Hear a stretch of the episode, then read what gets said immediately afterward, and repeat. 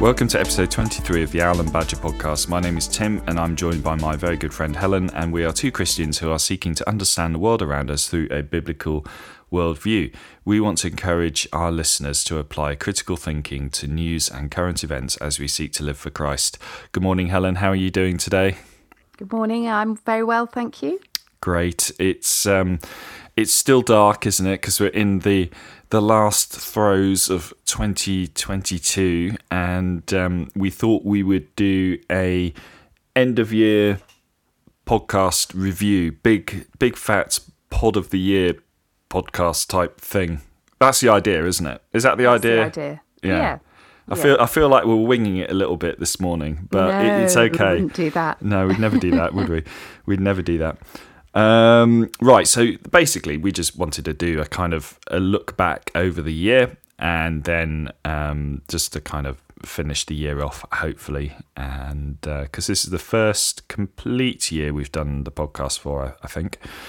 And uh, yeah, we'll touch on some things that we've we've we've mentioned before a little bit. Um, just touch on them, and there'll be a few things we haven't mentioned before, I think, as well. So yeah, shall we crack on? We, and and this is broadly in in kind of chronological order. We say broadly, we might get few few things in the wrong order, but I mean, we tried our best, haven't we, Helen? Let's let's be Yeah. honest. Yeah. Yeah, there's been a lot happening, hasn't there? There has. Over the last year. The thing is, if somebody it, these last almost three years now blur into one for me. Do you find that it feels like this weird sort of time block where that you know tw 2020 feels like a quite a long time ago, and yet there's so much that's happened between 2020 and now that it, Yeah. it do, does that. Do you know what I mean? Or yeah, do I do. I, well, I had to have a look back because I was thinking the beginning of the year, beginning of 2022, and I couldn't remember whether we were under restrictions or we Yes. weren't, or because it all blurs in. I can't even remember how many lockdowns we had, um, but we were under restriction back this time last year. were we? Wow. Yeah, okay. we. Yeah. Well, that that will kick us nicely off into our, to our first first one because because going back towards towards the beginning of the year, of course, we had um, we did have the the restrictions, as you say, and we also had the whole truckers thing in Canada happening, um, which which was a real eye opener, actually, wasn't it? Because because what we were seeing was we were seeing the threat of mandates. Uh, over here, weren't we? NHS mandates almost happened. Care mandates had happened. Um, and then we had this whole thing with the truckers in Canada who were um, protesting. They had bank accounts frozen. They were accused of all sorts of things. They were treated like criminals. It was it was a real. It was one of those cases of something being a real eye opener, and yet it was a long way away. So I don't think as many people realised how significant it was. Yeah, no, I think I think that's right, and um, and I think well, like we've said before, the footage and the things that we saw on the mainstream media were quite different to to what you saw as soon as you looked elsewhere, and what the truckers were actually saying, and what the people who were on the ground with them were saying was going on. Yeah, yeah, that's true. And they they were, um, yeah, they they they they were protesting about freedom, weren't they? And um, and it was it was such a key message. And I think what we the standout for me for that, besides obviously their their courage in doing that, was was Justin Trudeau. Uh, and not in a good way, but the fact that his true colours were shown for all the world to see. And the irony is they, they re-elected the guy, didn't they? And Yeah, it's like yeah, he's just- still there. We want more pain, please. Basically, the Canadian people said. Um, but uh, yeah, I mean, he he is uh, is uh, yeah not a good guy. and and he he, you know, he was so openly just just the things he said about his own people at the time were just awful. I mean, he Hmm. accused them of being Nazis and racists, and and yet it was it was not many weeks ago that he was encouraging the Chinese people to protest. Hmm. That that's you know that was a the their right and their freedom, and, that they should do do that. Yeah, and and the, the, the, these are these are just important things, I guess, to to note, um, and, and important reminders of what to look for, aren't they? when when we see events unfold, just look at the inconsistency in response to various events, depending on what what the narrative is, and that that will that will give you an insight into whether the leader, the politician, the scientist is is any good or not. Uh, and sadly, we've seen a lot of um, seen a lot of bad eggs this, this this last this last uh, three years. Uh, but yeah, just Justin Trudeau, um, not not a good guy, afraid. Um, but yeah, he is their leader. Um, and yeah, so there was the Chuckers um, thing in Canada. There was the the NHS mandates, like we said, which which almost happened, which is is crazy, isn't it? To think that that could have been a thing, and it and it had happened. Lest we forget, for for people who worked in care homes, and and many lost their jobs or left the profession. Yeah, and still nothing has been done about that. No, there's been no rewind, no apologies, no compensation for those who who lost their jobs. Well, the, um, yeah, I mean, the reason for that is that they, if, if, the government did do that, they'd be admitting they make a mis- made a mistake, wouldn't they? Yeah. And um, for governments to admit they make mistakes is is is a bit like pulling teeth sometimes. Um, and another one w- with the kind of a, a, mandate type type thing going on was. Um, uh, he's not called this, is he? But he could he could be easily called this Novak's Djokovic. Yeah. Um, what I mean, I, I, I I've got to be honest. I I don't I don't follow tennis really closely. You're you're more of a a racket player, aren't you, Helen? I am a bit of a racket player, yeah. uh, and he he's been a bit of a hero, and and and he's been proved uh, right in what he his stance. Uh, basically, he was deported from Australia. Uh, that's that's quite ironic, isn't it? In in January, after a, after a ten day legal saga uh, that culminated in his, his visa being revoked. Um, and uh, because but, uh, because basically he he's in, he insisted that he won't get the coronavirus vaccine or jab, even if it means missing tennis events, which is what's happened. And this is the world's top player or second to top player, I think, between yeah. is it him and Nadal, the kind of flip flop between number one. Is that right? Uh, yeah, I mean, they've or is it Federer? Who is bat- it? Battling yeah. together. Well, he's retired now. Oh, is he? Oh, well, there you go. I'm showing my knowledge of tennis here.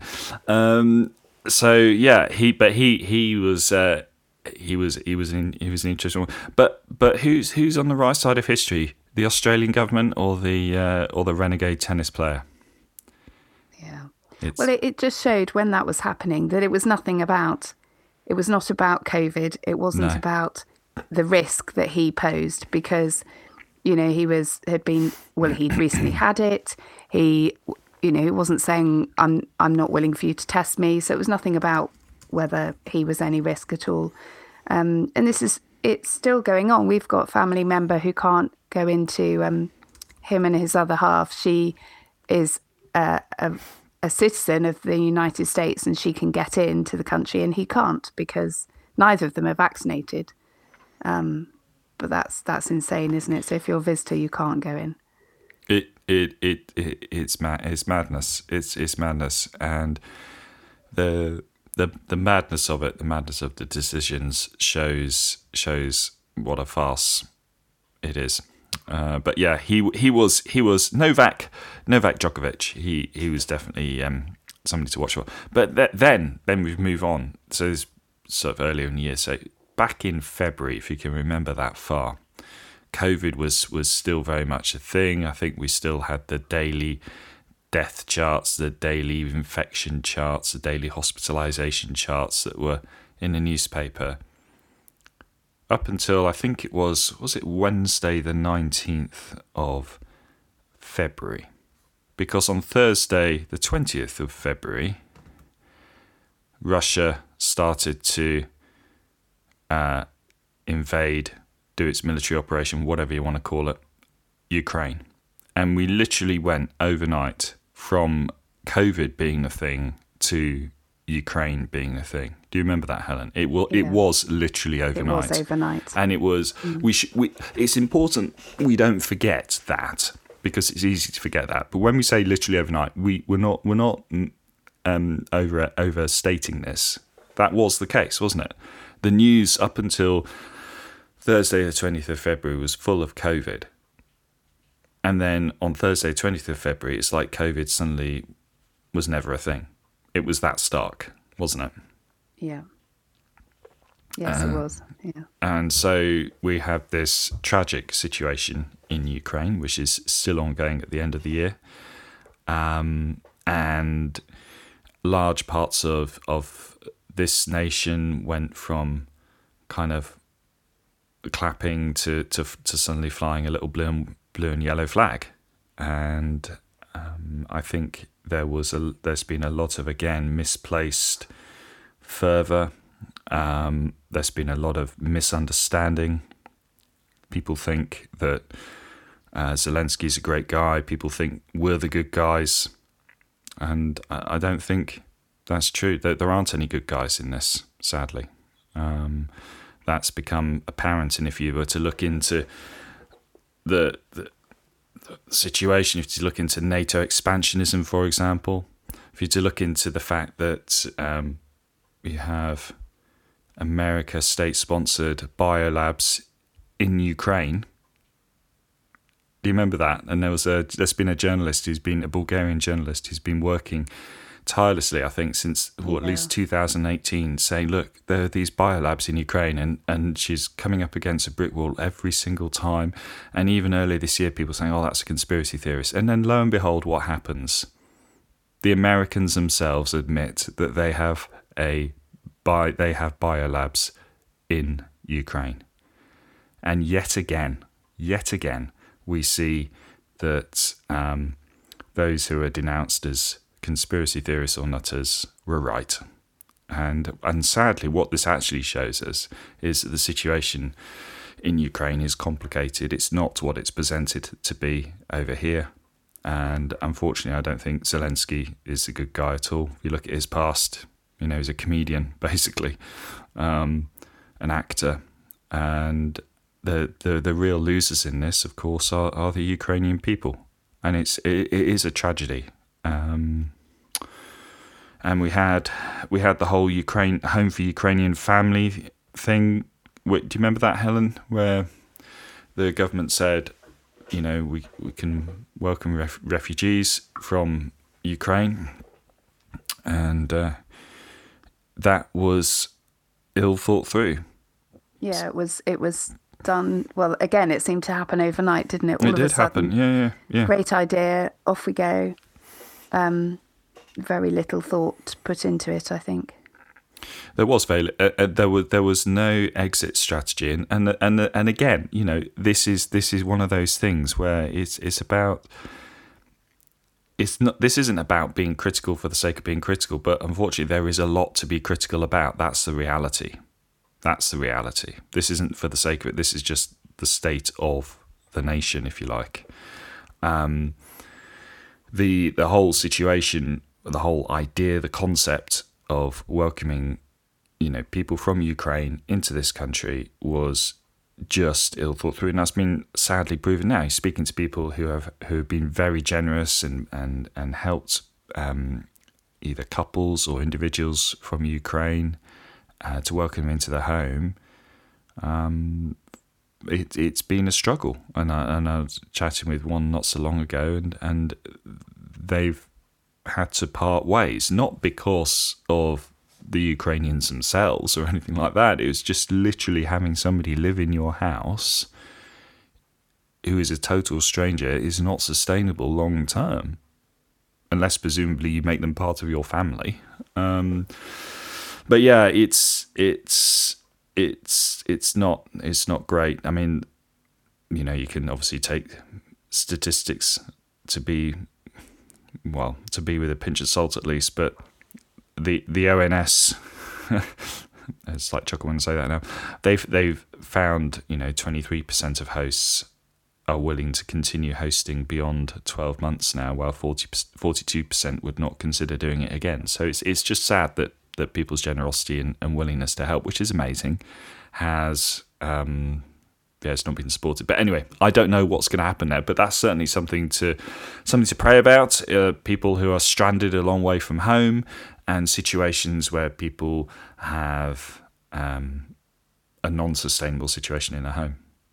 I've spoken a lot there, Helen. Do you have any thoughts on that on that to add?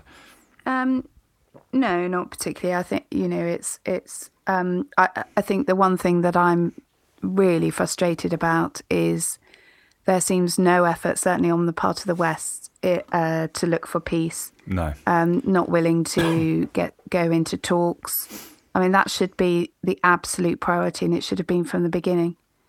Why why are we not making any efforts to talk?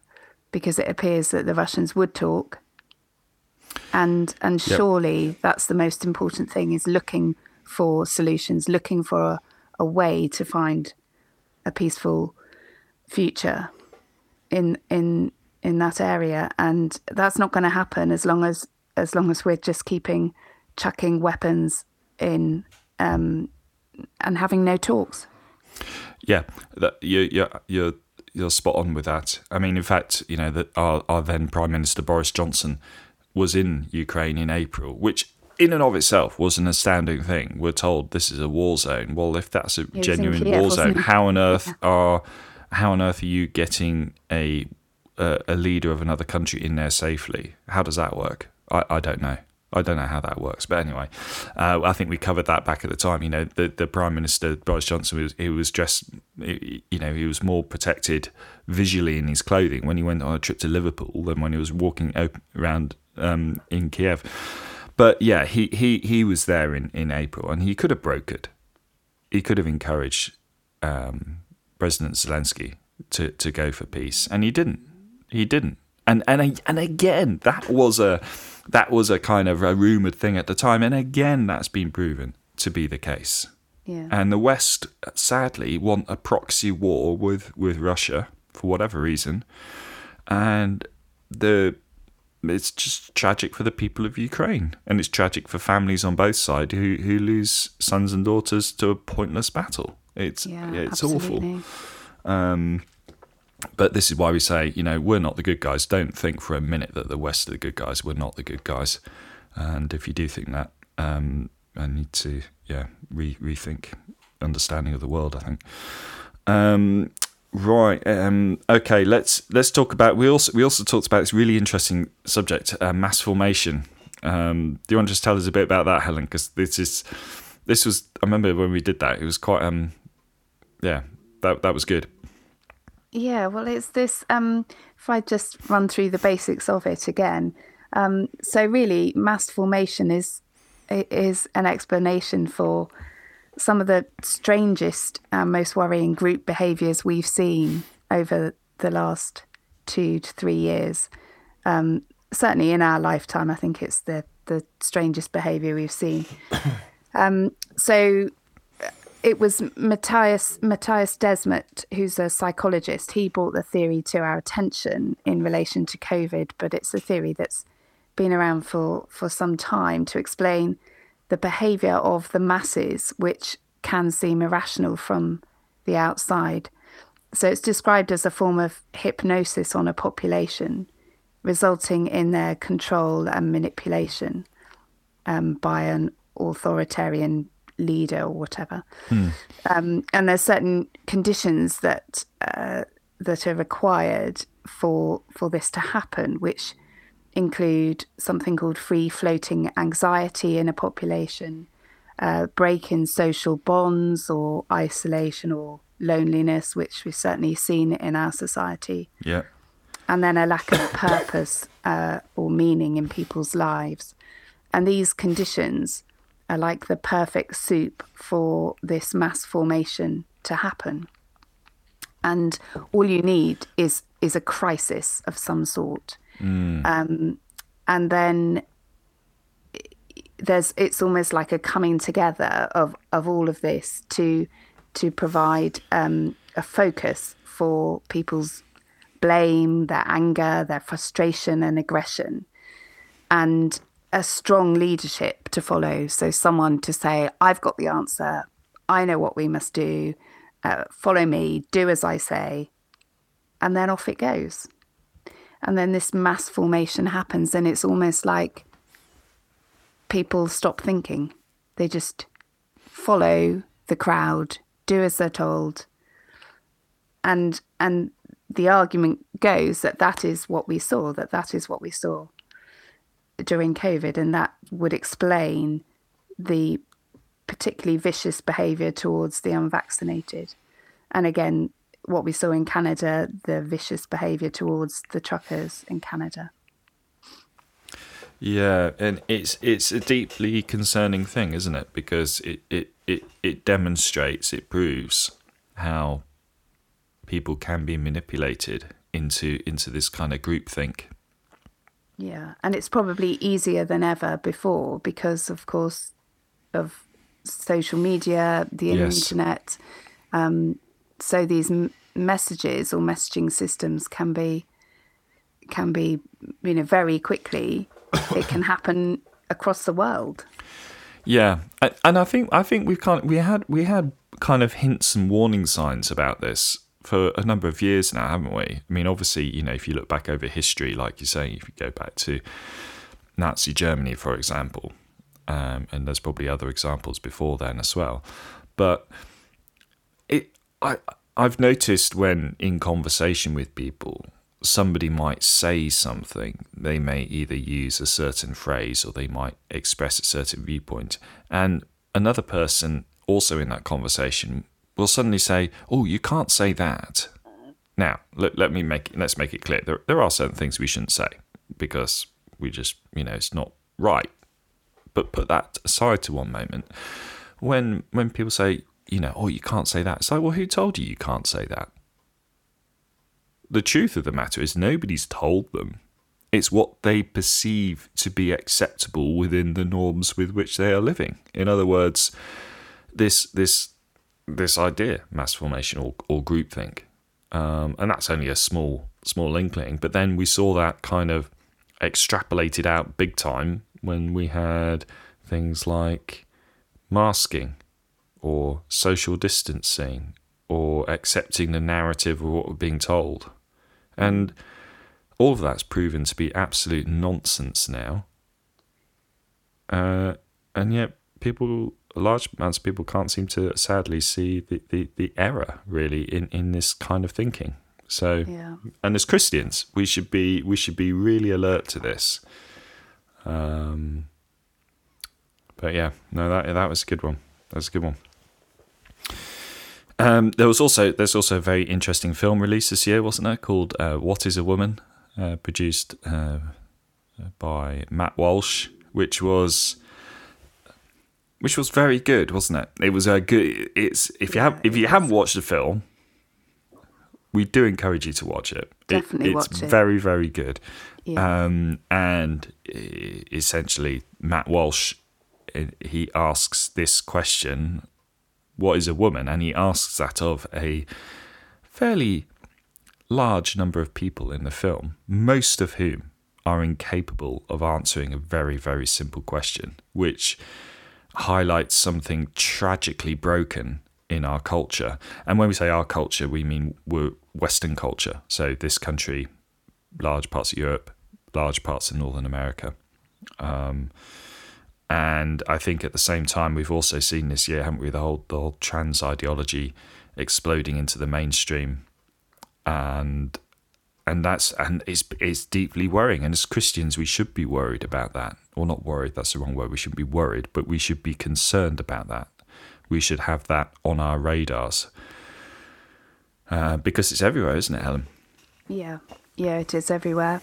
It's as we've said before. It's in our schools um, you know, young people are having to deal with this. Um, and uh, there's just been law passed in Scotland, hasn't there? Oh, yes, um, yeah.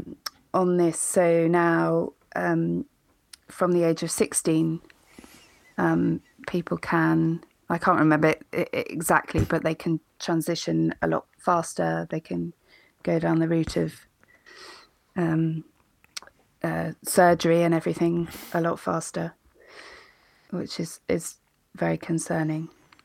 It is. It is. It is really concerning. It is really concerning. And and again, it comes down to this: is the destruction or part of the part of what uh, contributes towards the destruction of, of our culture and of our society.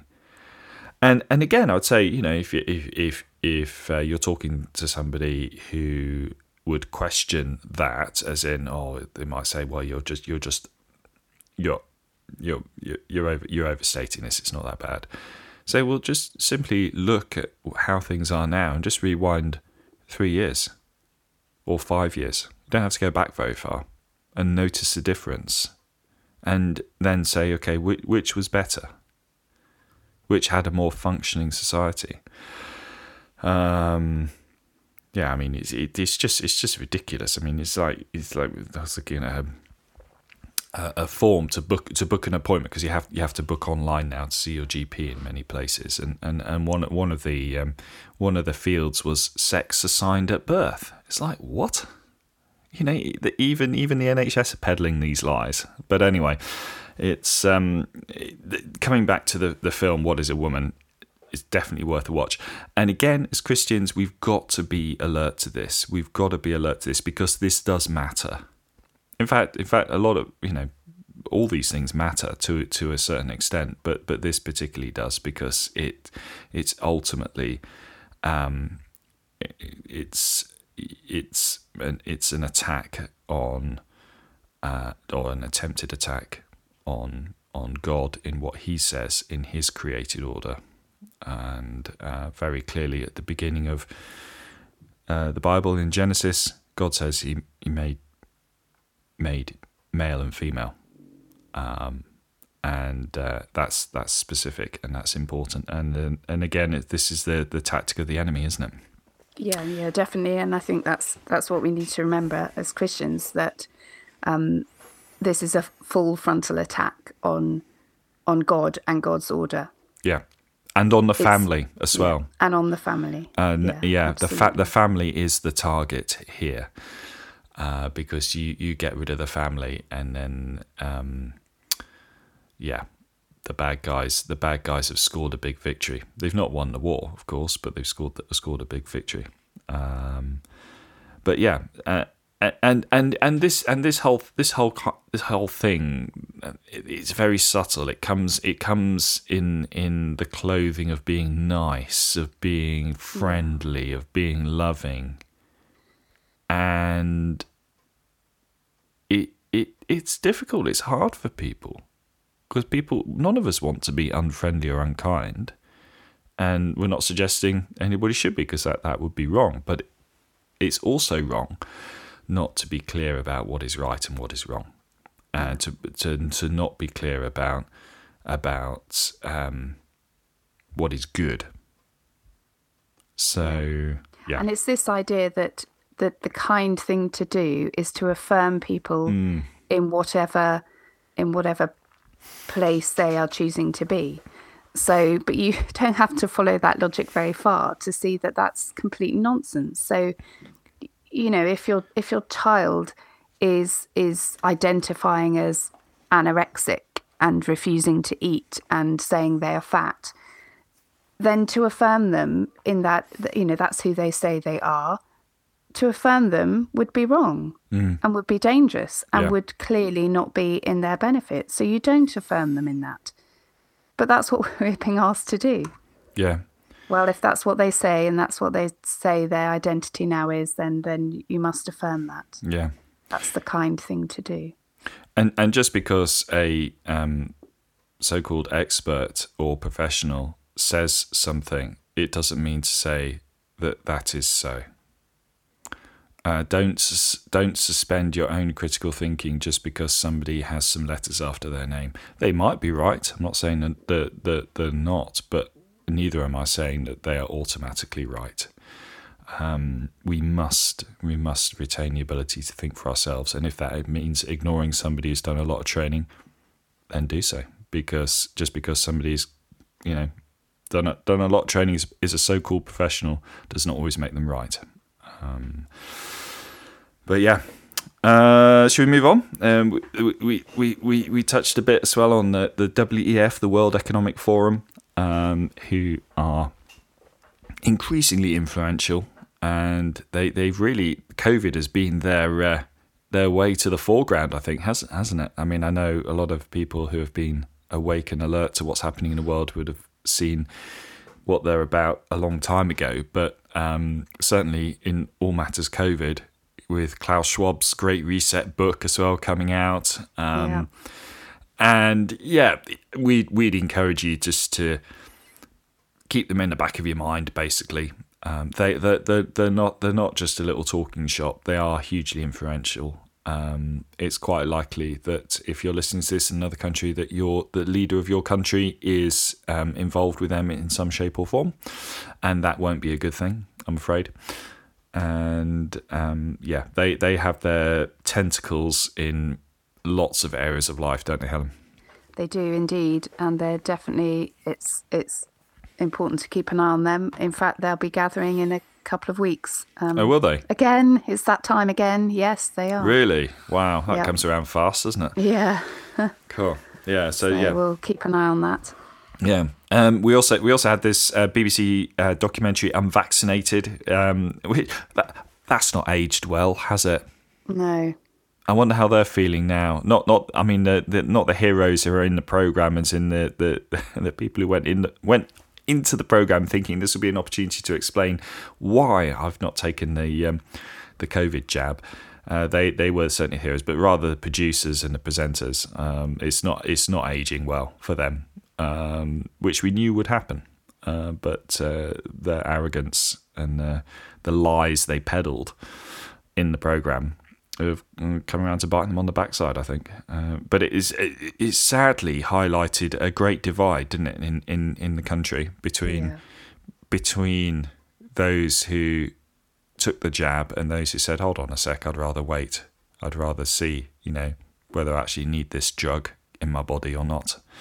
Um, and the, the the the government, uh, you know, it's important to say this: the government had no need to to push this divide, and this divide was pushed by the government. It was pushed through um, the COVID propaganda that you saw on posters, on adverts, heard on the radio, on television, everywhere. Yeah. It, it, yeah. it, it, was intentional, and the, the idea was was to manipulate people into taking this to do do in quotes the right thing. Yeah, to do it for other people, yes. to do it for the good of society. Yes. So the the the intention to to divide was there all along. I'm afraid, and it's important to remember that because this is one of the the the, the modes of operation of uh, well of, of soft totalitarianism actually, which we'll come on to in a moment. But um, yeah, I mean, it, it also highlighted this this unvaccinated program again. If you haven't watched it, I do encourage you to watch it. Uh, but it highlighted uh, the the complete and utter media bias we have, uh, the misuse and oversimplification of scientific data and principles, um, and and and I think the the belittling and vilification of people, which yeah, um, but uh, it's it's def- definitely worth definitely worth a look, and do do have a listen to our podcast on that as well.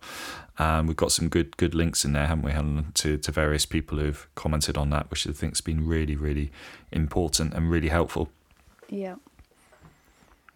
Um, move on to we we also had this been a year of um, certain uh, Christians speaking up with with what they believe to be prophetic words, which is always interesting when that happens. Um, we always want to see God moving and God working, and that's always encouraging. But I think Chris Wickland, who's a, a church leader, he he's been very much at the fore of this, hasn't he, Helen? And um, I, I'm still. I'm still waiting and seeing on that one. I don't know about you. What, what, where are you with that? Yeah, yeah. I, I think at the time we said it's important to you know hold hold these things um you know remember hold hold them lightly and and obviously test against scripture when whenever there's a prophetic message. Yeah. Obviously that's that's how we test test it. And there's you know obviously there's an element of wait wait and see what happens. Um but i do think it's important to you know the the role of the church to be thinking about that is really important and the call to the church in these days um, which obviously we believe is is significant that Yes, the church yes. has a significant role to be playing. Um, we've questioned quite a few times what that role might be and whether it's actually in the main, whether it's fulfilling that role. Um, but but these are important questions for us to be addressing. Yeah, they are. They are, and and you know, Scripture is very clear. We we, we don't we don't discount uh, prophecies just because they are simply prophecies and might be sort of outside our comfort zone. But we are to test them. We're to look at Scripture. We're to hold them against the the, the light of God's word, uh, so as to see whether they are are genuine or not. And and that's really important for us as believers to do. It's it's what we owe our fellow believers who who perhaps believe that they have been given this this word from God, and um and and that's important. It's good, I think, to to kind of put these things in the back of your mind as well. So not to kind of be consumed by it, but to just hold it there, and and when or or if and when that prophecy comes to pass, you can bring it to mind and think, ah, okay, I can see now how God brought that to pass. Or if the case may be, it doesn't come to pass, you say, well, looks like that wasn't quite what this person thought God had said. But it's we want to see God moving, don't we? And we and and the the church generally it's good for us to wake up to what's happening in our country and the situation we're in excuse me, and the reality of, of, of life that we, we, we live in. Yeah. Um, so there was a great book, Live Not by Lies, author Rod Dreher. Very, I think, important key message for us as believers. It talks a lot about in the book the rise of soft totalitarianism and learning from the lessons of those who've gone gone before us. It's it's worth a read, isn't it, Helen? Yeah, it's a very good book. It's worth a read. It's it's not a difficult read. I found it I found it a, a really good read and um, very challenging. Yeah, I definitely recommend it.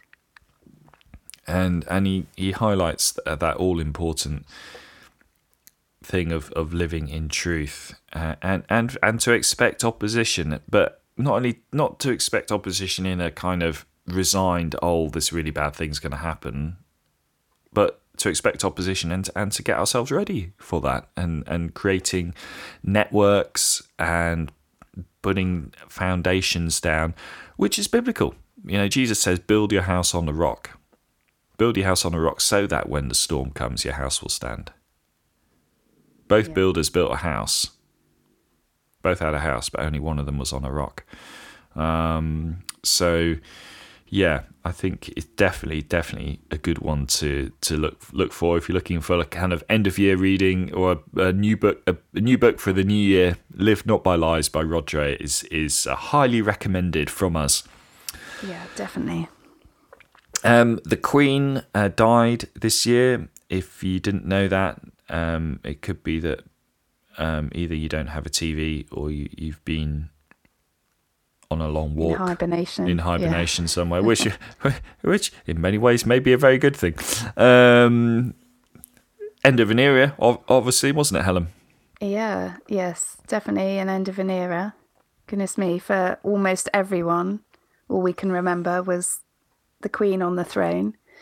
So the end of an era, very significant, I thought. Um, she was always very, very open about her Christian faith.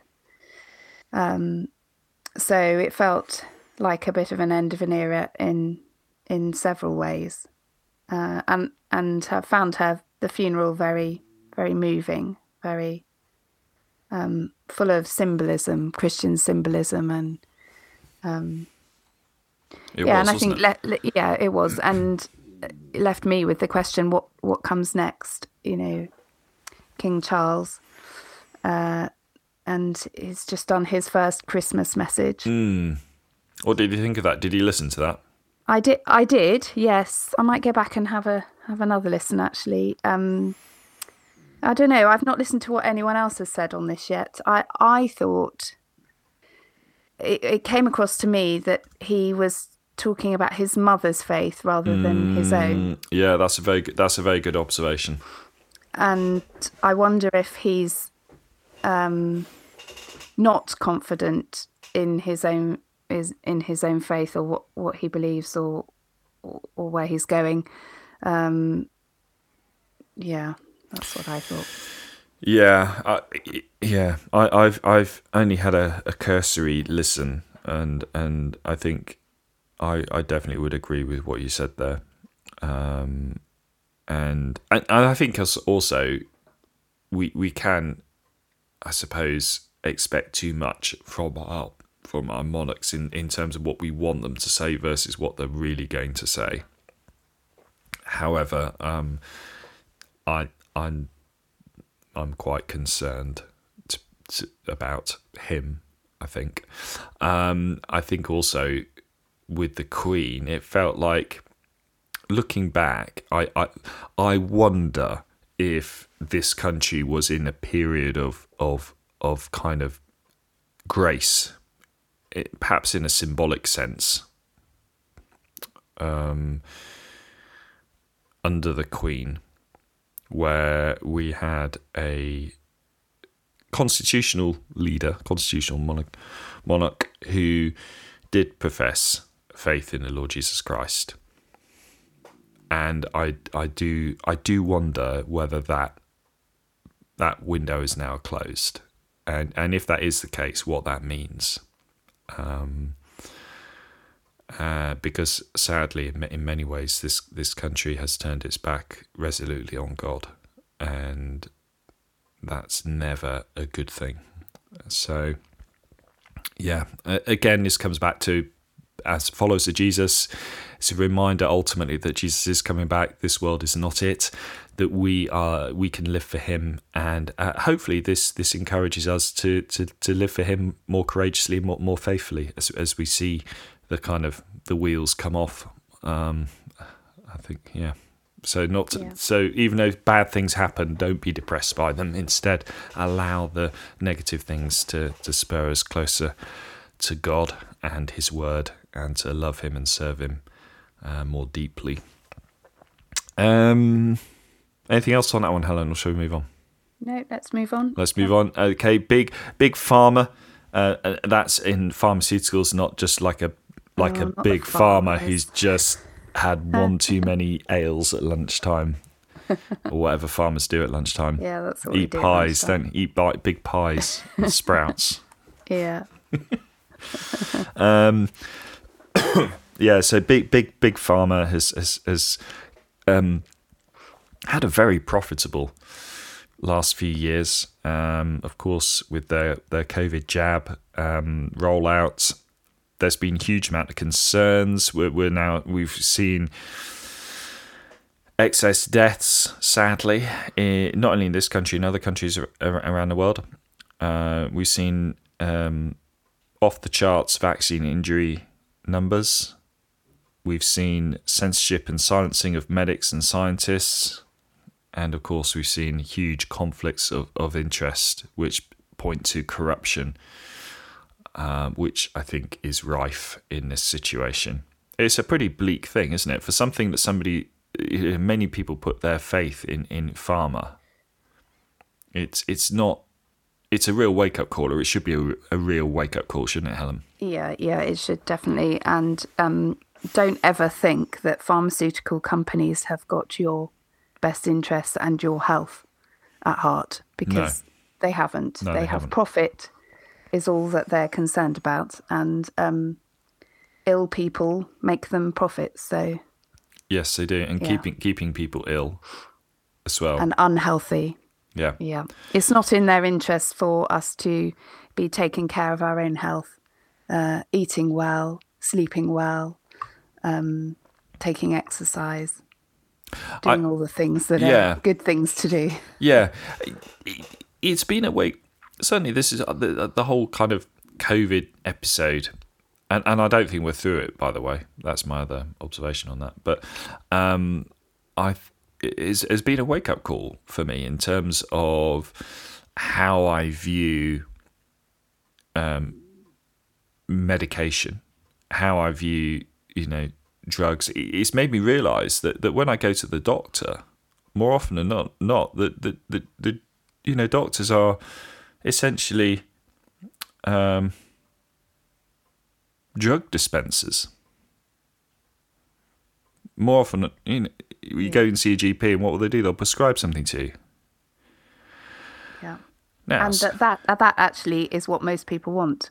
I think most people go expecting. So, what are you going to give me? Mm. Ra- rather than going to the cause of the issue, which I know GPs, well, um, some GPs at least, will, will want to do that, will want to try and get to the the bottom of it. And I'm sure there's lots of reasons why they would say they, they can't always do it, and one of them will probably be time.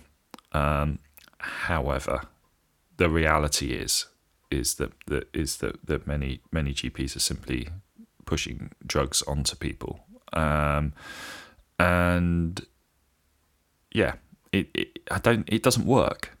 It doesn't work. It's not the answer. Um, and yeah, it's been an eye opener. And just understanding a bit more about the whole, the whole pharmaceutical industry, about their their methods of um, testing and creating uh, drugs, and how those are rolled out, um, and how how this you know the the COVID jabs were hailed as being amazing when that was an utter lie. People have been lied to on a scale which is which is mind-bogglingly huge on this whole issue, and yet people still put their trust in the drugs, don't they? It's very sad, very sad. But again, we need to we need to just be alert to this now. It's, it's once you've had your eyes opened, you can't just walk around with them shut any longer. You have to keep them open. Um, and yeah, just be aware of the kind of conflicts of interest there are in big pharma, and there's huge, huge conflicts of interest, um, huge conflicts of interest. Um, but yeah, anything else on that one? Uh, no, I think we'll just keep an eye on it, won't we? Yeah, It's it's not going away. No, it's not. And and with the whole kind of, you know, whole thing in China, as we mentioned on the last podcast, what's happening in China, take with a, a, a bucket load of salt, because I think the reality is we, we never, we won't know the truth, but but we can be sure that we'll be told some lies, and certainly a large number of half truths. But it wouldn't surprise me if some kind of you know COVID related thing comes f- off the back of that. Um, uh, somebody once pointed out earlier in the year, actually, you know, how when we talk about the uh, war in Ukraine taking over from COVID, they were basically saying, well, when they've got all they want out of the war in Ukraine, they'll just bring back COVID to get you to get the narrative going. Whether whether it's COVID or something else, who knows? Could be that or the climate. But essentially, it will be something to take your attention, to um, make you fearful, to cause you to keep in step with whatever the narrative is. So um, keep your attention on what matters, which is the Lord Jesus Christ. Don't be fearful and don't just fall into line because everybody else does. That's the worst thing anybody can do.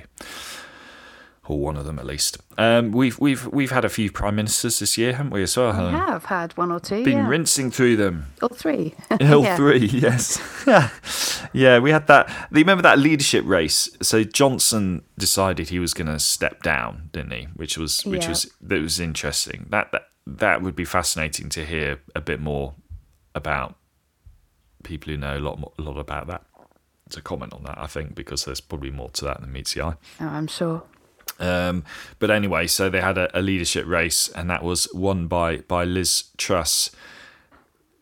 Looking back on this, I think she was just kind of like the fall guy.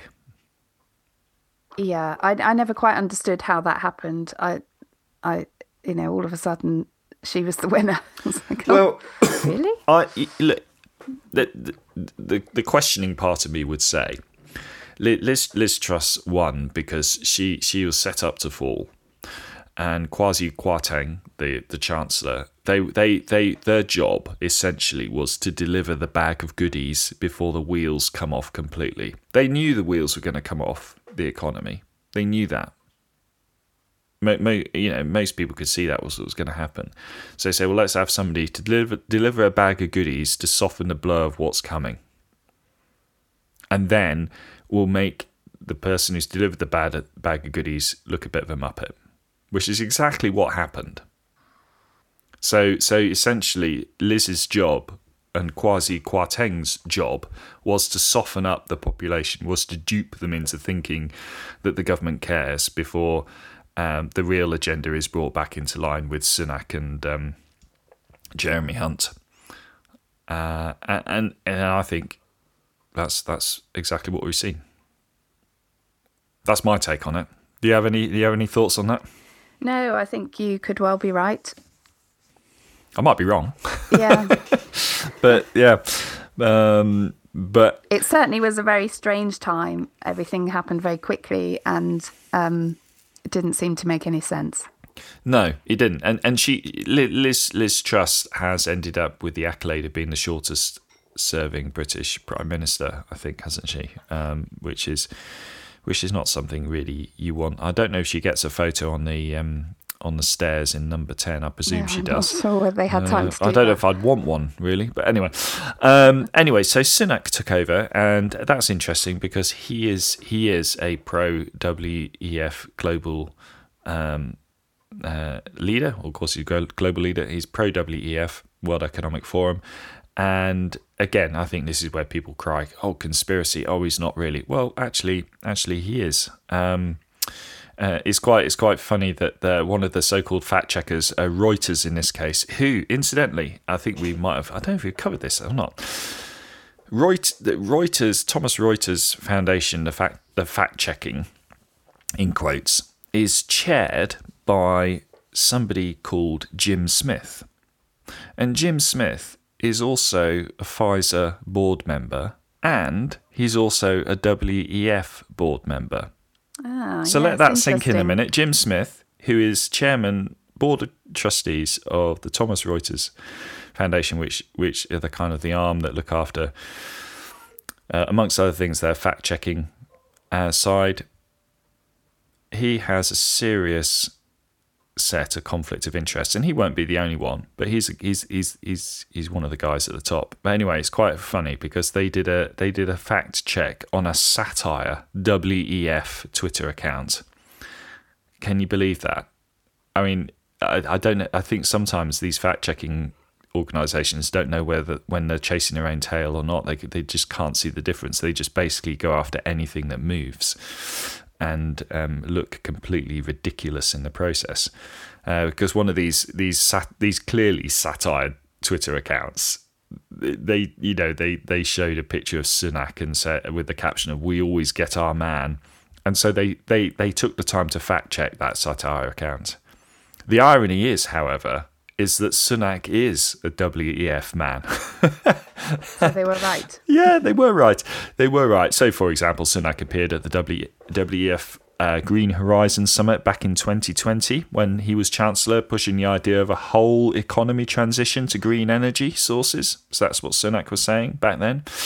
Uh, Sunak's father in law, who is one of the richest men in the world, Naray- uh, Narayana Murthy, um, he is a founder of the Infosys, which is an Indian tech giant, um, which is this company is a listed partner of, of the World Economic Forum. Um, and Infosys is a, a, global leader in next generation digital services and consulting. Um, and it it really is about helping their clients move through uh, what they call a digital journey um, to equip them with artificial intelligence and uh, prioritize change. So, this is the background of our current Prime Minister. So, when we say he is pro WEF, it's the context. That's the context of what we're talking about. So, when somebody says, Oh, don't be ridiculous, well, that person, I'm afraid, is speaking nonsense they don't know what they're talking about. Um, and this is this is the um, the situation we we have. I mean, Sunak has, has, has said, for example, he's he said, you know, talking about climate change, he says uh, the challenge of climate change is clear and it's urgent. he goes on to say we need to ensure a positive and fair transition to net zero to protect our environment. This is the guy we now have prime minister. This is the guy we had as chancellor who whittled away billions over COVID measures. Um, this is this is the same guy who loves to talk about central bank digital currencies. He's not on your side. Anything anything to add add on uh, on on our our current incumbent at number ten? Well, just when, when you said he he says we need to ensure a positive and fair transition to net zero, uh, as if you know that's going to be a straightforward thing and not a costly thing, and that's not going to hurt. No. Um, no. Yeah, I think. Well, we come to climate meltdown in a bit, don't we? Um, yeah. That will hurt a lot. Uh, but it won't. It won't hurt the Rishi Sunaks of this world. No. Be be assured of that. And if and if and again, if you, if you're questioning this, or you know people who do question this, over the last three years, we've seen skyrocketing. We've said before, excuse the pun, in private business jet use, while the rest of rest of us can't afford to travel anywhere abroad and, and are struggling to travel in this country due to the cost of fuel. We've seen the amount of uh, millionaires and billionaires in the world increase, and those who can afford to travel um, regardless of restrictions. Uh, and they enjoy all the trappings the world has to offer, whilst telling us we can't enjoy any of it. So, yeah, that's the reality. Um, we have this um, pretty pretty awful financial situation we're in, which again, most people could see was coming probably at least since 2008, where everything's been particularly fragile since then, had a feeling of inevitability about it. But uh, of course, our media love to have a buzzword, so they refer to it as, in quotes, the cost of living crisis, as if it's something we can all pull together and get through which um, which is nonsense, I'm afraid. Uh, and it's it's it's really it's it is pretty pretty devastating. Uh, the cost of goods has gone up, hasn't it? Um, and uh, yeah, it's it's it's been a been a pretty grim time so far, hasn't it, Helen? Sadly. Yeah, it has been a grim time, and I think this this idea, this cost of living crisis, it's almost as if well, it's just come out of nowhere. It's just yes, a crisis that's yes. hit us. oh like, yeah, where did that come from? Core, why no, is that so it's here? not yeah. not anybody's fault then. No, not... no, it's something the wind brought in. It's probably climate change, actually. Yeah, yeah. There's no accountability, is there? There's no, um, you know, this could have been foreseen. This this was predictable. Yeah, there there there, there was never any. Um, reason for previous governments, Tory or Labour, to, to build and invest in new power stations that would be easily cheap to run and to and to ensure that we've got enough power in this country without having to outsource to other countries. I mean that that was never that was never known to be an issue, was it, Helen? I mean, it, it's tragic. It really is tragic. Um, and and I think what we're seeing here is is the further destruction of the economy. And the bigger picture, I would say, is is rolling out um, things like universal basic income, as rolling out things like central bank digital currency. And uh, from a Christian point of view, if you take a really big picture, you can see how all this fits together. And as Christians, we should be doing this because that enables us to not be fearful, I think, for one thing. And it's really important that we can um, maintain that because those around us who are fearful, we can hold out that hope that we have in the Lord Jesus Christ and say, look, there is more to life. Um, but it does help for us to, to understand what is actually happening. Um, we've seen uh, the self employed really, really struggle um, because what we've had, is we had that very short term Chancellor Kwasi Kwarteng be replaced by Jeremy Hunt, who's now come in and basically come in with a big hammer and, and make loads of cuts everywhere, whilst at the same time sending millions to, to Ukraine to fight a, a proxy war. So you can if you can figure that one out, let us know. Um, but yeah, we had somebody from Andy Chamberlain from the Association of Independent Professionals and Self-Employed. He he he said recently. Um, he said, "Of course, we need to raise tax to pay for vital public services, but time and time again, it seems our very smallest businesses are the first targets." Um, I think the way we are heading is the government doesn't actually want any small businesses, and uh, we've seen the the rise of the mega conglomerates like Amazon, for example, um, where you can even watch, even watch your Premier League matches on Amazon now. Uh, who knows what they'll be doing next? Probably GP appointments, Helen. Probably wouldn't be at all surprised. I mean, just uh, uh, you know, not necessarily saying this was this was organised, but I mean, just the recent Royal Mail strikes. I don't think many people realise the impact that has had on small businesses mm, because yeah. I mean I mean think about your Christmas shopping. I don't know how many small businesses people would generally use in their Christmas shopping, but I know running a small business myself that people couldn't rely on the post, small businesses couldn't rely on the post. So what happened? Well, people go to Amazon, don't they? Well, that's yep. fine. I can get that. Yeah. That will come. Yeah. All the people, all the businesses sending things out in the post couldn't rely on it at all at the most crucial time of the year. Yeah. So it's it's a whole load of that very important, um, you know, that that really important financial time for small businesses, and a whole chunk of that has gone straight across to the likes of Amazon. Yeah. And will it ever go back? No, no. I mean, it won't do. I mean, look, go go down your local high street. If you if you live near a town, go down your local high street, and what you will see is a plethora of charity shops. With the self-employed, um, it was definitely a, a, a, thriving part of the economy, wasn't it? Um, but after the kind of double whammy of, of COVID lockdowns and now the price of everything shooting up, uh, it, it's really it's really struggling, and for people who are self-employed and have a, a company as well, that that's going to get much harder because the the tax relief on that is changing, which is really going to impact smaller businesses significantly.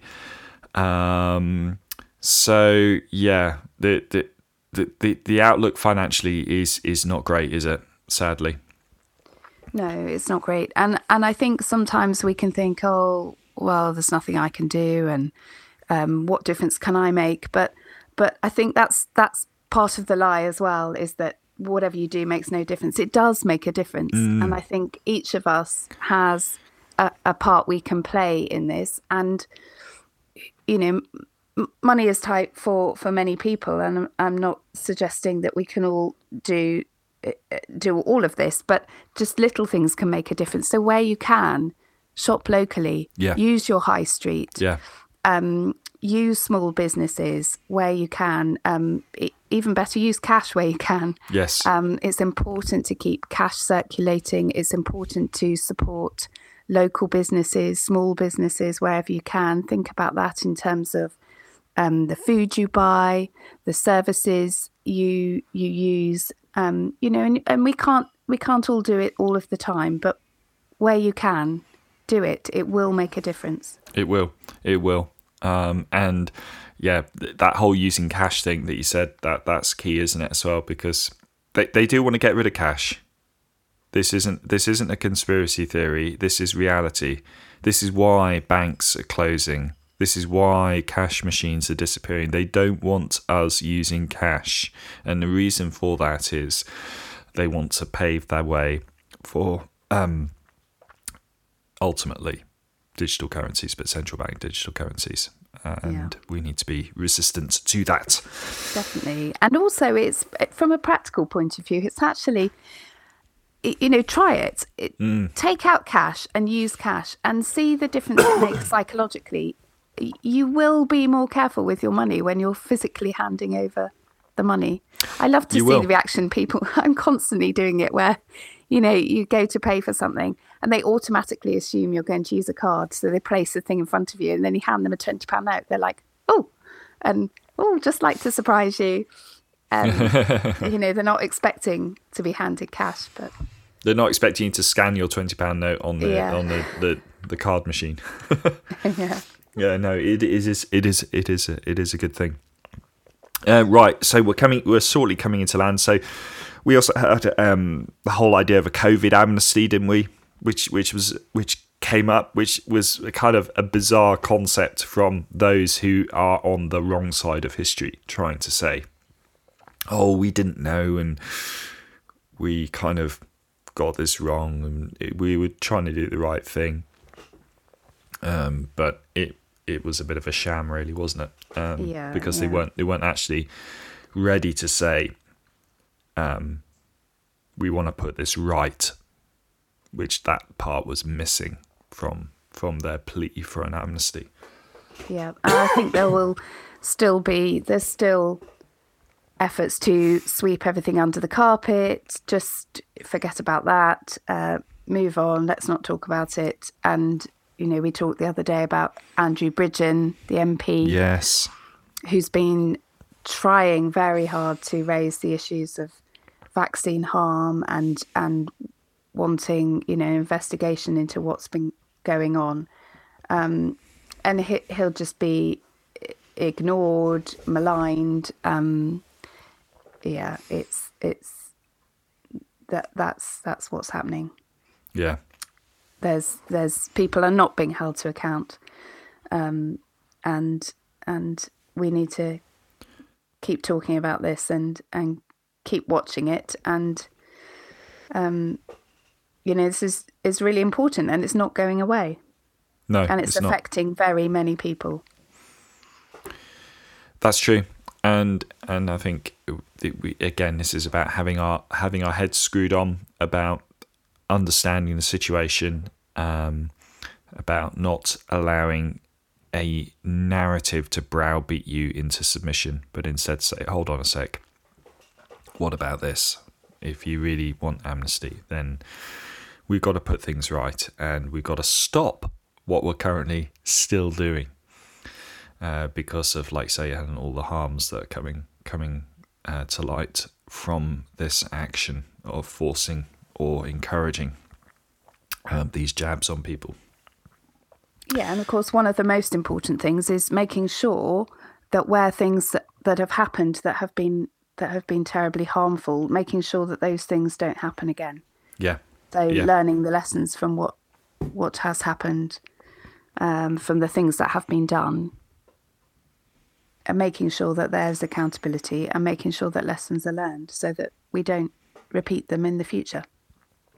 Yeah, and and that is that is so so vital for us to do.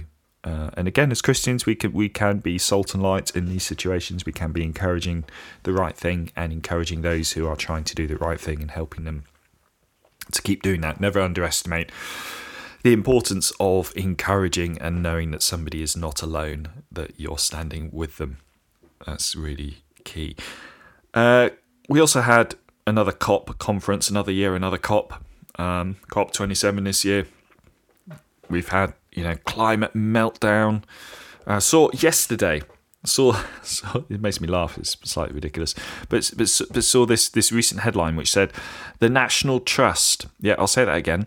The National Trust has warned that extreme weather seen in the UK in 2022 has set a benchmark for what a typical year could be like from now on. The charity said high temperatures, drought, and back to back storms have created major challenges for nature, and in its annual review, it describes such conditions as the new normal. Last time I checked, the National Trust looked after old houses and um, served nice food to people going to look round the, the old houses. I didn't realise they were experts in weather. Have I missed something, Helen? Well, I think you have missed something actually, because I have noticed over the last few years that they're a bit obsessed with weather, and a number of times um, every year say we must stop our National Trust memberships. It's ridiculous; they drive me insane. Um, but they uh, they're always shutting shutting their grounds because it's too windy. T- too windy. Yeah, Okay. you can't can't walk here because it's too windy. It's too dangerous. I- Stay safe. Stay out of the countryside. stay safe, stay out of the wind. Yeah, because ultimately that's the other thing. I mean, they'll they'll want they'll want they want us all to live in Stalinist apartment blocks in, in the city, weren't they? But um, but yeah, uh, yeah maybe it's because of the uh, the tiles blowing off roofs. Because I know with slate tiles, they can um, wobble around in the wind. No, this was they, no, they can can't- chop you in no. half if they fall on you. No, this was about not going in the woods.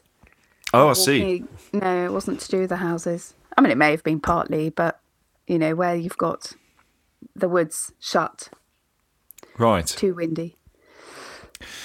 Well, there we go. So that's a national trust for you. They're not exactly a, a bastion of um, sensible comment, I don't think, when it comes to um, being in the news. Clearly, they do a um, well, they do a job.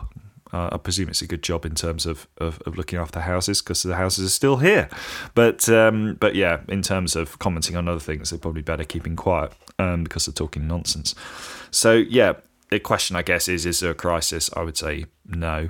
Uh, but again, we are just having a narrative put upon us, aren't we? And this is again, from a Christian point of view, this is only heading in, in one direction, and uh, it, it, it's it's not a good one, but it does ultimately point us to the truth that Jesus is coming back, and that is going to be an amazing thing. Any other kind of comments on on on the on the on the in quotes climate meltdown? Uh, no, not really. I think um, it, it's we've said before, haven't we, that it's a, a false religion, a false idol that we need to be very careful of. Yeah, we do, we do, and and as and as and as Christians, again, we we we said it before on the podcast, but if you're in a church that is that is promoting a climate alarmist agenda, have a word with your church leader. It's not the job of the church to be preaching the gospel of climate change. The job of the church is to preach is to preach the gospel of Jesus Christ. And if your church leader thinks otherwise, they're not doing their job properly. And so try and be an encouragement to your church leader. Try and draw alongside them, encourage them.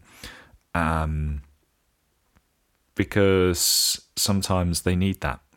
Sometimes they, they need somebody to, to come alongside them and say, look, hold on a sec, do you think this is really the what the right thing to do here? Um, because more often than not, church leaders will go with the flow. They'll go with the perceived uh, narrative because they're human, and some, and so yeah. Don't underestimate your ability to encourage and be used by God to um, exhort those in leadership in in your church on this issue. Uh, but there we go. Right, shall we move on to our last our last little bit of the, of, of our little kind of heroes of 2022? Yeah, save the best till last. Save the best till last. Uh, do you do you want to kick off? Um, yeah, so heroes of, of the year, I think there have been quite a few of them. Um, Um, and we, we'll probably miss some people off here as well. I know, Just, just say we we we will probably miss some. what you might be thinking, oh, this person should have been on there. It's obvious. So apologies in advance for that. yeah, yeah. Um, well, maybe I'll start off actually with Neil Oliver because he's a real Oh, hero yeah. of mine. Um, and I and I, I just you know for lots of reasons he's he's spoken up throughout the pandemic um, and he's he's done that in really quite a brave way. And hmm. and he's also challenged the church which we've talked about a lot before and I've noticed that he's increasingly doing that he's he's talking about in the run up to Christmas he's been talking about Jesus a lot um, I'll just read out something he he said. Um, just I think this was on Christmas Eve. He said, "The Christmas story tells us that two thousand and more years ago, a baby boy was born into poverty and into obscurity. During the thirty-three years of the life of the man he became, he was recognized for what he really was, his true value, by relatively few. He died as he had lived in obscurity."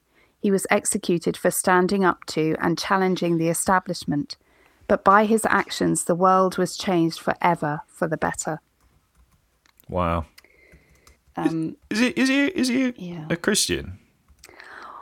well, someone else was asking that question the other day. I'm, I'm, I'm not sure. I'm, I'm not sure he would say he is, but I think he's definitely on a journey, and he's, he's he certainly understands a lot more about the Christian faith than many, and I would say over well than, than some years, professing leaders. Actually, yes, exactly. Yes, I think certainly in terms of how to uh, apply your faith and and the behaviour that should be expected of us as Christians, I think he's understood more than many. Yeah. So he's an interesting one to watch. He's uh, on Twitter. Uh, is, is he still the Coast guy? The Coast guy. Yeah, because yes. he's, he's he, you know the, uh, the the series Coast is it still done? I don't know, but he, he was he was the the the, the chap off that, um, which uh, it's unexpected, isn't it? I have to be Yeah. honest. Like thinking back, I think wow, this is this is quite something. But yeah, he's he's he's a legend, definite hero. Um, oh, pesky tickle on my throat. Um, so Bob Bob Moran, I think, yeah, is is is worth, worth another me- a, a mention here. Uh, the cartoonist who got um, sacked from the, the Telegraph for um, for speaking the truth. Actually, if you listen to what happened, uh, but anyway, that's that's a different thing. But he he um, he he is got this gift for putting into art what either people are thinking or feeling and it's quite something isn't it he's he's Yeah. kind of um, sometimes they're, they're quite hard hitting Yes. um, but he's definitely definitely worth worth a look um, yeah go for another one Helen Um, Aseem Malhotra, we've talked about him a lot. Yes. A lot. The consultant cardiologist who has been speaking out um, recently about the dangers of the vaccine. So, yeah, he's definitely been very courageous he, he has stand. and done and done a literal 180 degree turn Yeah, on his thinking on this, like being like pro COVID vaccine to being calling for them to be halted. I mean, yeah, do do do check him out. Laura Dodsworth is is somebody else who's worth a mention. We've talked about her book, A State of Fear, how the, how the, the government weaponized fear during the, the COVID pandemic. Um, she's a author, journalist, photographer. Uh, her book, if you haven't read it, it's definitely definitely worth a read. And what's interesting about reading these books now, especially like you know a year or so after, or in, certainly in the case of going back to March 2020, coming on for three years after the event, is that you can read the book with the benefit of hindsight, and you can read the book looking back through what's happened since the book was written. And and that will i think lend even more weight to what she wrote. Because i think the book was published was it last year uh, towards the beginning? Um, it was in, I think it was middle of 20, it was in 2021, I think. yeah it was 2021 so Yeah. so it's definitely worth a read um i think it it, it what we're saying is it stand it will stand the test of time uh very very well but she's uh yeah she's been a, a really good voice in this um Somebody else is Dr. Steve James. Uh, he came to prominence when he was on the news from uh, speaking up on uh, one of the government's uh, little, little, little morale boosting, so they think, um, turned out to be an own goal visit to a hospital. And Sajid Javid was was chatting with some nurses and a doctor. One of them, who happened to be this guy Steve James, who then who then basically um, said to Sa- Sajid that he he's not vaccinated and uh, he, he doesn't you know doesn't think they're they're, they're helping at all in this and uh, Sajid didn't know what to do it was like a rabbit in headlights Yeah. it was like it was literally like watching watching a narrative kind of crumble before your eyes um, and and and and he's gone on to be really prominent in in in the fight against uh, COVID COVID jab tyranny because that's what yeah, it is. and again, COVID again, tyranny. a courageous thing to do because I think that was just in the run up, wasn't it? He was effectively facing, he was going to face the sack. yeah, he was he um, was gonna he was gonna face. That's absolutely right. He was gonna face the sack, and also it again. This is a good lesson for Christians here. it shows what happens when somebody has the courage of their convictions to speak up and say what needs to be said. Because often there'll be people around, there were people around him who weren't willing to do that, but then would be emboldened by what he's done. Never underestimate the importance of saying what you know to be right. Because often you'll find there'll be people around you who will want to say, but but for whatever reason can't or won't. Um, yeah, yeah. And sometimes it may be even saying, "I'm not sure." Yes. just questioning. Questioning it. Yeah. it this doesn't yeah. feel right. I'm not sure what is right, but you know, sometimes we just need to to say we need to stop. We need to think about this. Mm. Yeah, yeah. No, he there absolutely. Uh, all right, keep going. Go on, go on. Um, um, you'll, you'll go. Well, I've I've put down a, a couple of ladies here, um, mums Liz Cole and Molly Kingsley, who we've not Ah, talked yes, about. no. Um, but I'm reading their book, which is called The Children's Inquiry: How the State and Society Failed the Young During the COVID nineteen Pandemic. Um, and I'm going to write something on this because it's it's absolutely, I mean, it's a devastating book, but a really important one, um, and uh, something that we may need to talk about in time. okay.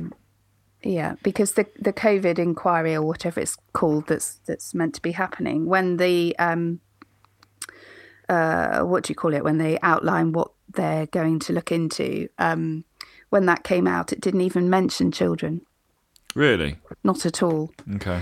which is why these ladies um started their work Wow. Okay. Yeah, definite heroes, and it'd be good to um, it'd be good to know what your thoughts are on that, and and perhaps we could talk about that a little bit, maybe in an episode in uh, 2023. Um, have we mentioned Maajid Nawaz? I don't think we No, have, no, but but he's, yeah, he's he's- been a he's he's a been hero. a he's been a bit hero. Yep.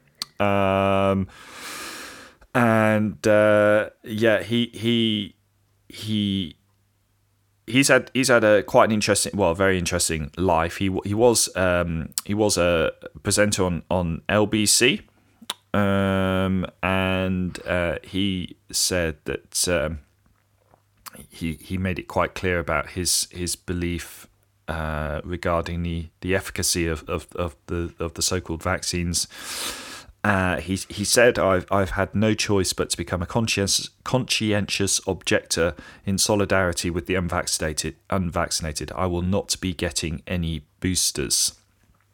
Uh, which he tweeted out just before um, l- his career ended at at LBC. Interestingly, another broadcaster, which you probably heard of at at LBC, Iain Dale, um, disagreed with Nawaz, and Iain Dale said, In 11 years on LBC, I have never publicly called out a fellow presenter, but I can't stand by while this sort of irresponsible and dangerous propaganda is spread by someone who ought to know better. I wonder how that's aging, Iain. Um, it's. Uh, yeah, I think Iain Well, is interesting the, Iain's the one who's by- spreading dangerous propaganda. well he definitely is but when he says by someone who ought to know better Yes. and wh- when you when you know what the what um, Madge's background is oh my goodness if anyone should know better about about these things it's someone like him um Yeah, so i think Yeah, That's- yeah, yeah. that's- You're, you're you're you're right. You're absolutely right. But but also on that knowing better thing, it's, it's a very insidious thing to say. It's it's it's it, it, it, when when people use that line in the context of Iain Dale, it's saying you ought to know better that you don't challenge the narrative, Maajid. You ought to know better that you, you toe the party line, Maajid. That's what Iain Dale is actually saying when he That's says know better. Um, but yeah, it's just just nonsense, nonsense coming out of Iain Dale's mouth there. But anyway, yeah, Maajid Nawaz, hero, definitely. Um, we mentioned no, Novak Djokovic or Novaks Djokovic, definitely, definitely a hero. he's a hero yeah andrew bridgen who we talked about in the recent Yeah, podcast the yeah. mp who's been speaking out um you know he may lose his political career Yes, over his stand. So another courageous person who's doing what he believes to be right. yeah, yeah, yeah. Uh, Dr. John Campbell, boy oh boy, what a journey he's been on. Yeah, another turnaround. that is, yeah. He is. Um, have have a look at his early videos earlier this year. Take note of the pull-up banner behind him, and then look at his new videos and look at the different pull-up banners he now has. That will give you a good indication. But yeah, yeah, he's definitely worth watching, and and and the skill in in uh, the kind of when you want to say something but you can't. He he has to tread this really tricky line because he knows if he goes too far, his his YouTube channel will be pulled, and his mm. aim is to stay on YouTube because he has a vast following. But yeah, sometimes he's got, got two and a half million just, now, I think. Oh, yeah, huge number. But sometimes you just have to watch his face, or you just have to, or the silences, or the obscure things that he'll say to show you what he what he really thinks. Yes. Almost without saying it. It's it's quite something to watch. It is something. It, it's basically man versus artificial intelligence, which is the is what YouTube use to to to work out if somebody's toeing a party line or not. Um, but yeah, have a look at his channel. We'll link we'll link to as much stuff as we've mentioned in his podcast as, as we as we can in in the notes. But uh, yeah, if you've not checked him out already, do check him out because it's, it's quality. Yeah. Uh, who else we got? Nicholas Paul Franks, um, who is uh, a, a, Christian, and he does an excellent uh, blog called Into the Prey with his wife uh, Mari. Um, I think that's her name, isn't it? Um, and he's he's been he's been really good, hasn't he, Helen? And he continues to be somebody who's who's worth worth listening to as a follower of Jesus, a fellow traveller on the narrow road. Um, definitely recommend having a listen to him. Definitely a hero. Yep. Um, oh, yeah, I'll mention uh, Stuart, who I, I don't know his name. He's he's a Christian who speaks out on on YouTube again, and he's again quite careful with uh, the things that he says, but gets across what he wants to say at the same time. Yeah. Um, he's uh, his channel is called Messages for Our Time, and uh, Stuart is uh, Jewish, so he's a he's a Jewish Christian, and he does a little um, message almost every day, just about 10, 15 minutes.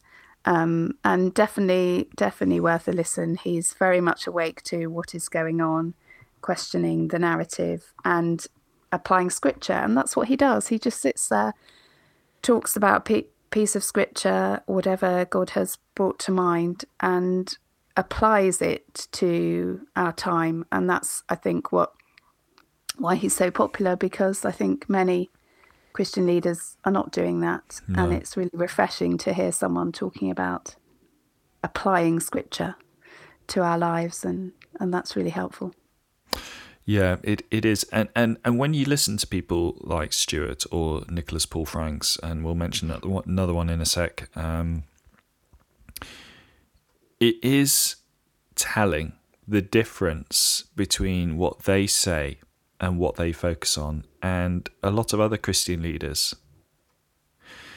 And I'm starting to think that when Jesus talks about a narrow path, he really means what he says and that many are on the broad path. And we need to realign ourselves with the narrow path. And I think these these people that we've just mentioned are on the narrow path. And if they're on the narrow path, many other leaders potentially might not be. And I won't say more than that, but that's simply where I'm at with this now. Um, we've had we've had a lot of easy believism in this country for many years, and it's destructive and it's dangerous. And we need to wake up to what Jesus calls us to, which means actually filling ourselves with the truth and being willing to let God change us, and if need be, to draw us back onto that narrow path. In his, and in His grace and His mercy, He will. Uh, but yeah, Do you want to finish with uh, the last one?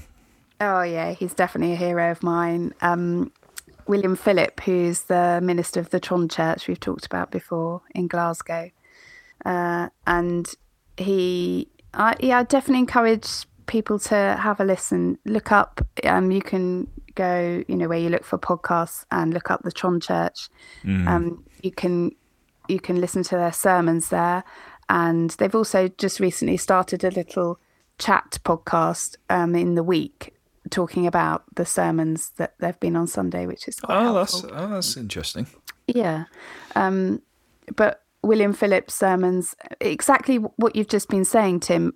What I find when I listen to William's sermons that um, he he's always, I mean, he it, they're always you know looking well into scripture and what scripture has to say, but he but he's always applying that to our lives and and challenging us about what that means for us and how we should be living.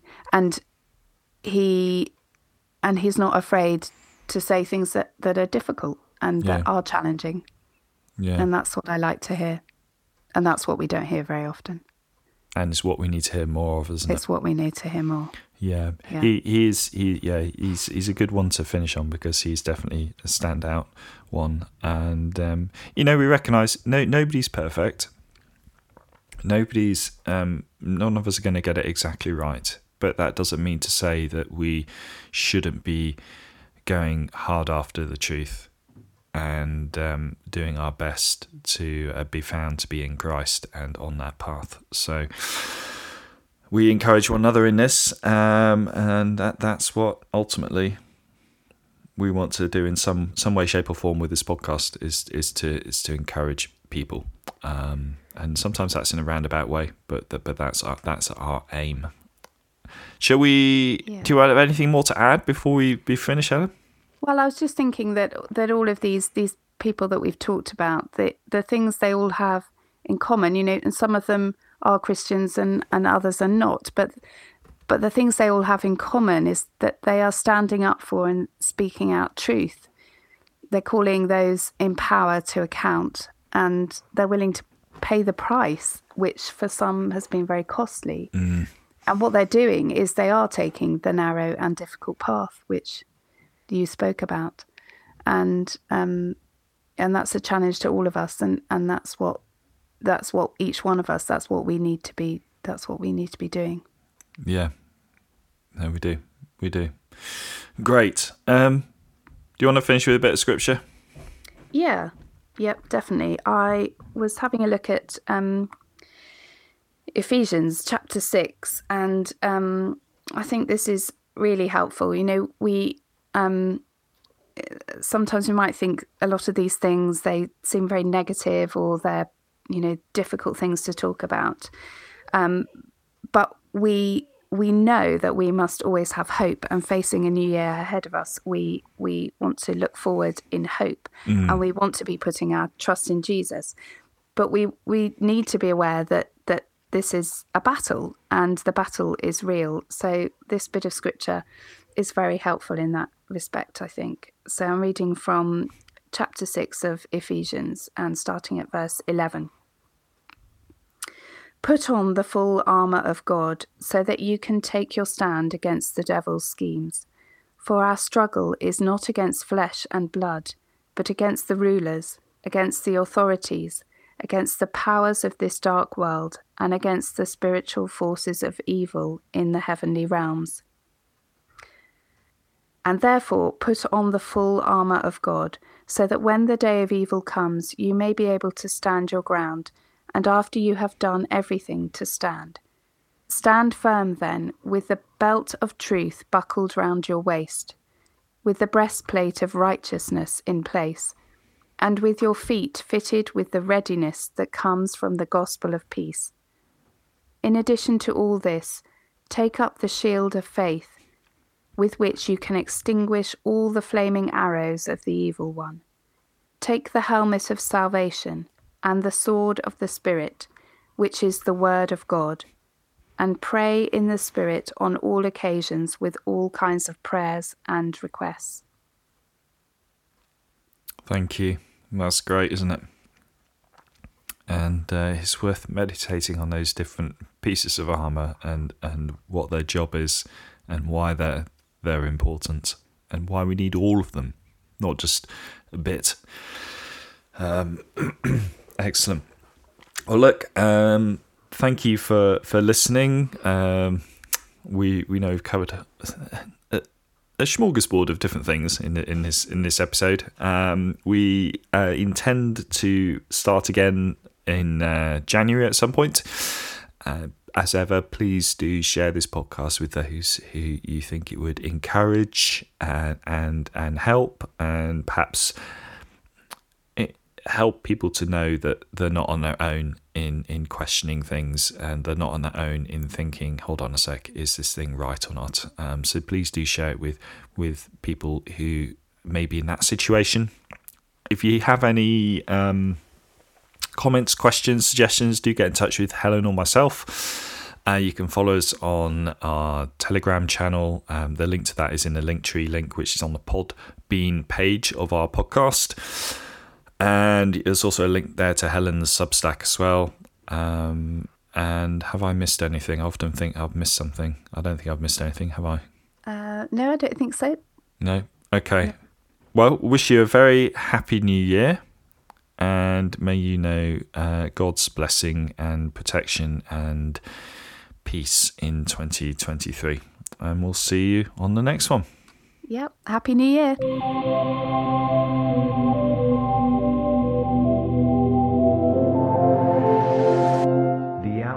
Badger.